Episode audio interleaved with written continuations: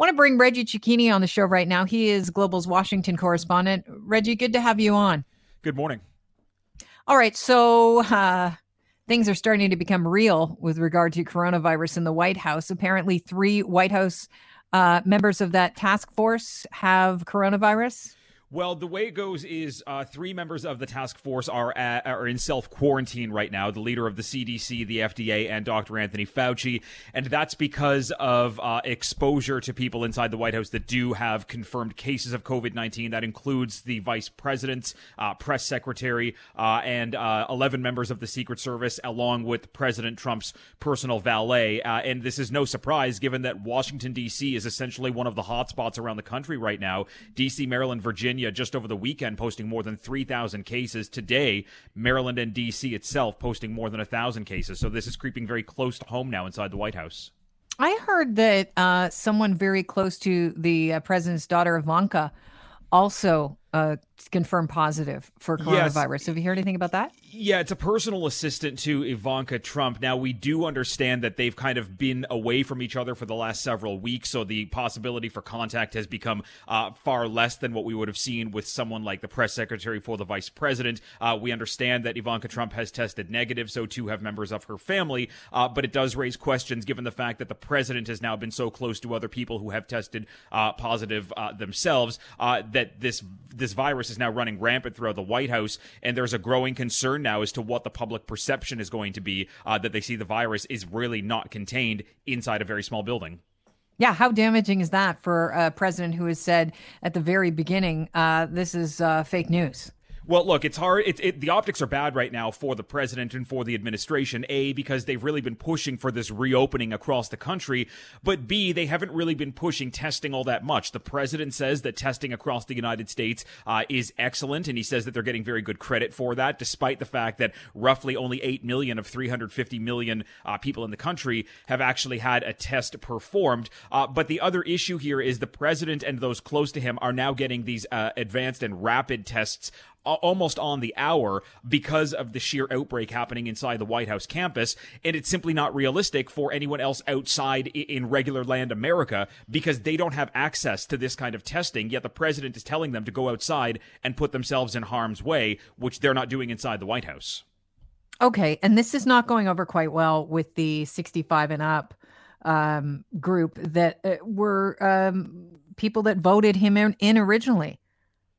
Well, look, this is an elderly population across the United States that is more at risk than uh, than say the younger population. Although we do see now that children could possibly uh, uh, uh find themselves in in a, a, fatal situation when it comes to uh, uh, situations linked to COVID nineteen. But the older population is is something that the president is really trying to go after, particularly in states in the South, in areas like Alabama, Georgia, and Florida. And all three of those states are now seeing their numbers skyrocket significantly. Florida posting hundreds and hundreds of new cases every single day, yet they're allowing uh, yet another one of their counties to reopen today. Only Miami Dade and Broward County are the, are the areas that have been shut down. Uh, so this is a growing problem for the president. And in an election year, when, when votes matter, and particularly in a situation like this, the president uh, is potentially alienating himself from the votes that he actually needs by putting people in harm's way.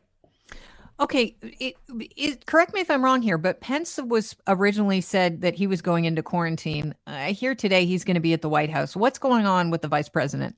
Yeah, so after we found out that Katie Miller had tested positive, the president's uh, uh, people kind of spoke off the record, on the record, saying that the president, uh, the vice president rather, has tested negative. He's being tested regularly, uh, and that conversations of self isolation were quote unquote exaggerated. He would be holding a more low key schedule, but there would be no restrictions on his schedule, and he will be at the White House today. We know the president is holding uh, a press briefing on testing later on today at the Rose Garden. Uh, it, it will be interesting to see how many people show up with him and how many members of the media actually show up, uh, given the fact that this virus is now running through uh, the White House. But uh, it's also worth noting here that the president held a cabinet meeting for the first time in, in months over the weekend, uh, and not a single person in that room was wearing a mask. We're now hearing that one of the Joint Chiefs of Staff potentially could uh, have tested positive. There's one positive and and possibly a false negative uh, that he's dealing with right now. Uh, so there are people now at the highest levels of government that are being impacted by this virus. Yet very few precautions are actually being taken place.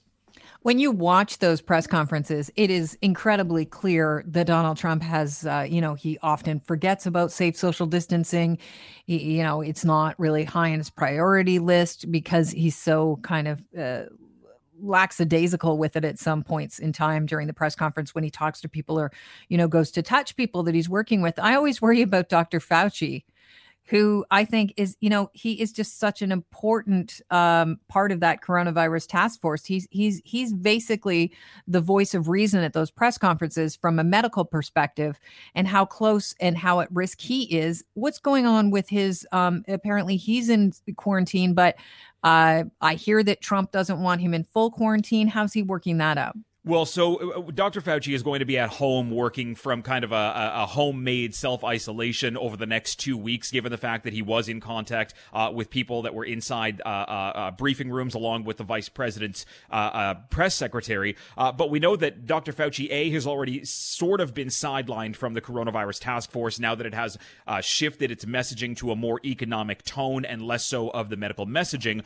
but we also know that he is going to be taking part in a uh, an up close and watched, uh, very closely watched uh, Senate briefing tomorrow that is going to deal with the president's handling of the coronavirus task force. He was supposed to testify in person along with the rest of the coronavirus task force leaders from the CDC and FDA who are also all sitting at home right now. Uh, but this is going to be interesting because oftentimes uh, Dr. Fauci does have to kind of walk back what the president has been saying, but he's very often kind of pushed to the side, and the president will interject to ensure that he doesn't cross a line with what he says. Tomorrow, there will be nobody there to step in front of him, no matter what is asked asked of him by a Republican or a Senate uh, Democrat uh, on that committee, uh, Dr. Fauci is going to have an opportunity to speak the truth here, uh, and this could shine some new light on how the president is dealing with this, and this could potentially be one of the last few times that we actually hear from Dr. Fauci based on what happens tomorrow.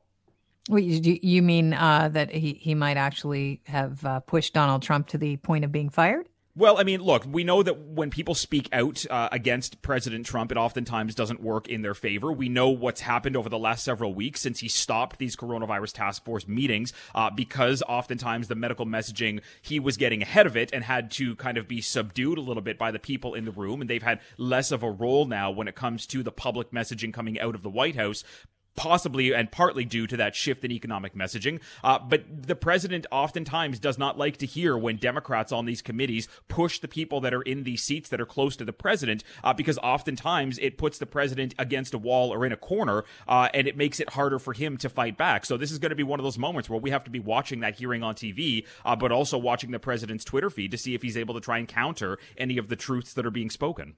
Who knew reality TV could get so exciting? Well, look, in, when you've got a reality star for a president, uh, it's kind of you know expect the expected. Thanks so much. I always appreciate your time, Reggie. Thanks. Cheers. That's Reggie Cecchini, who is our uh, Washington uh, correspondent and uh, coming to us live on Global News Radio 640 Toronto.